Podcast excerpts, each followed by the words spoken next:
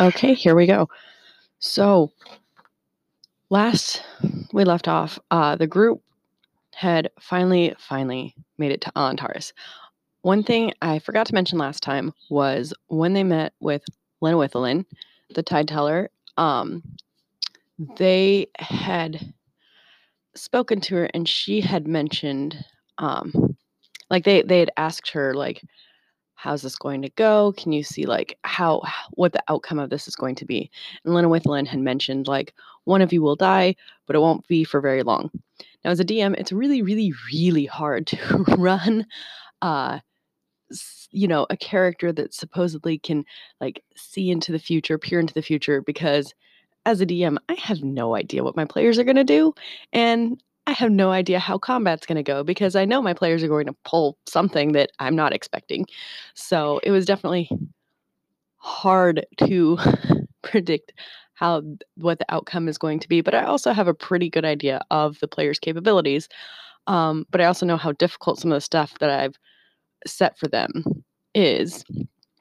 So yeah, definitely just, you know, totally throwing out a wild guess out there and hoping I can make it come true a little bit so that my fortune teller character is telling the truth. We'll see how that goes. Um, anyway, so that was a fun tidbit there. Um, they make it to Alantaris. Uh, they're going past the buildings and everything, and I hadn't fleshed out the city that much um, because time. I, you know, my my players have been so focused on like, okay, get to the castle, do the thing. I didn't think they were going to like try to wander around Alantaris very much, uh, which, you know, my bad for making that assumption, because uh, they get there. And of course, of course, uh, Bear immediately is like, hmm, I wonder how much stuff is in all these empty, seemingly empty, at least, uh, buildings that I could possibly loot. And, uh, like as a D M, I'm just kind of behind the screen going, oh, oh no, oh no, no, no. uh, but you know, I mean, like, that's a fair thing. That's a fair thing that as a D M, I should have expected and just didn't anticipate. But you know, I was willing to roll with it. Sure, they want to explore the town. We'll find some stuff for them to do. But one of my more in- intuitive players was like, let's just go do the thing and not stress the D M out too much, which I, you know, I'd like to think I could have pulled it off, but it was probably for the best that they went and did the thing. So they get to the castle. I'm super excited. Um, they get in there and the castle is shaped like an octopus and there are eight different corridors that they can go down. And um, in the and there's um, in the main corridor there's like these huge doors that have eight locks. And the characters see this, they see the eight corridors, draw the logical conclusion that they're going to find keys at the end of these eight corridors that open the locks. And that's what happened. They went down the first corridor and ran um, the first corridor. They opened the door, and the doors in Alantaris they open Um, from the top down, um, unlike doors, you know, surface side where they open from side to side. Um, and it's just one of the things I'm trying to add this idea that Alantaris is underwater. It's different, you know, the, the setup, the feel is different than the surface. So they open the door and there's this magma river running through the whole hallway.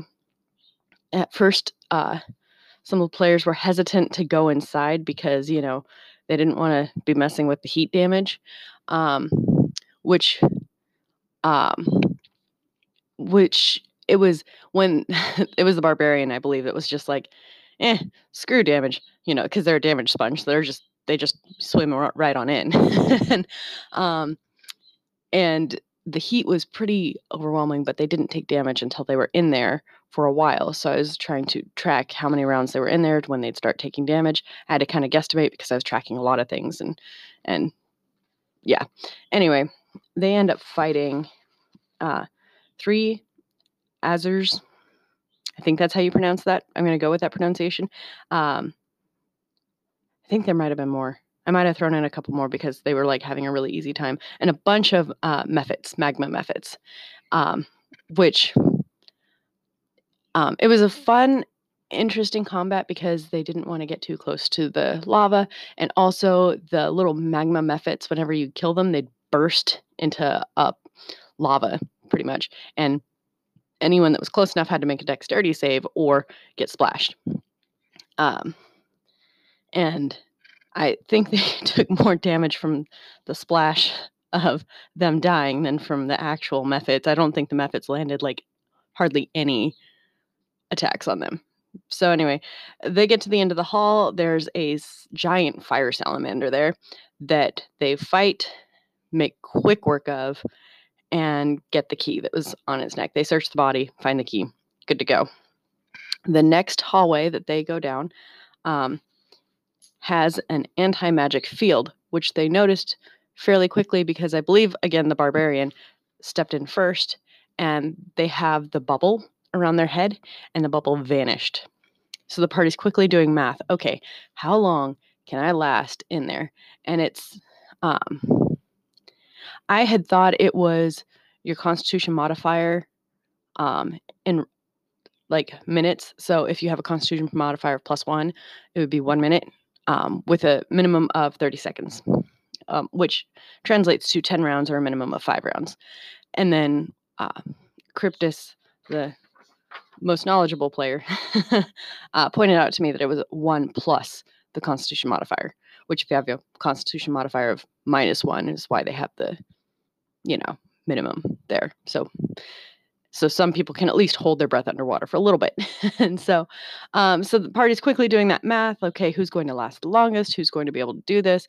Uh, they get in there and they fight some giant crabs, which were like not even a thing. Like they like plowed through those like nobody's business, and got to the end, and this time there was a key in a box, um, but the box was chained to the floor, so they had to try to figure out how to get into the box. They, it had a bunch of locks on it, um, and then when they opened it, the key was attached to a bunch of smaller locks um, with chains, and I wanted it to be this this challenge. You know, there there were a couple ways around it.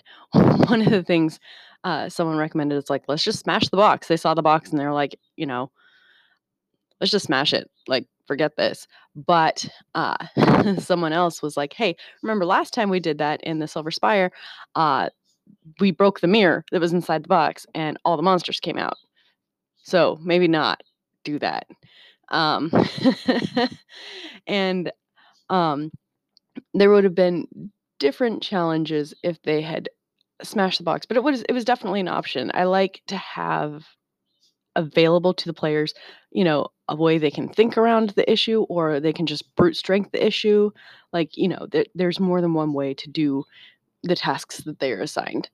Um, so yeah, they ended up unlocking all of the outside locks. They started to unlock the inside locks before the barbarian was like, well, we can smash now, and reached in and just pulled the key using brute strength out of the box. Um, I don't remember as many details about all the battles and everything that had happened at this point because it's been a week. I'm recording this very late because I haven't been by myself. Like, my kids are actually in the background probably listening to me record this. Yep, there's one. Um, so... Um, yeah, finally I was like, you know, we're about to have another session tonight, and I'm going to forget the, you know, the, the separation between last week's session and this week's session if I forget. I just wanted to get this done, recorded. So I'm sorry if your character had a cool moment and I forgot to mention it. I'm sure there were a couple, and I'm just forgetful.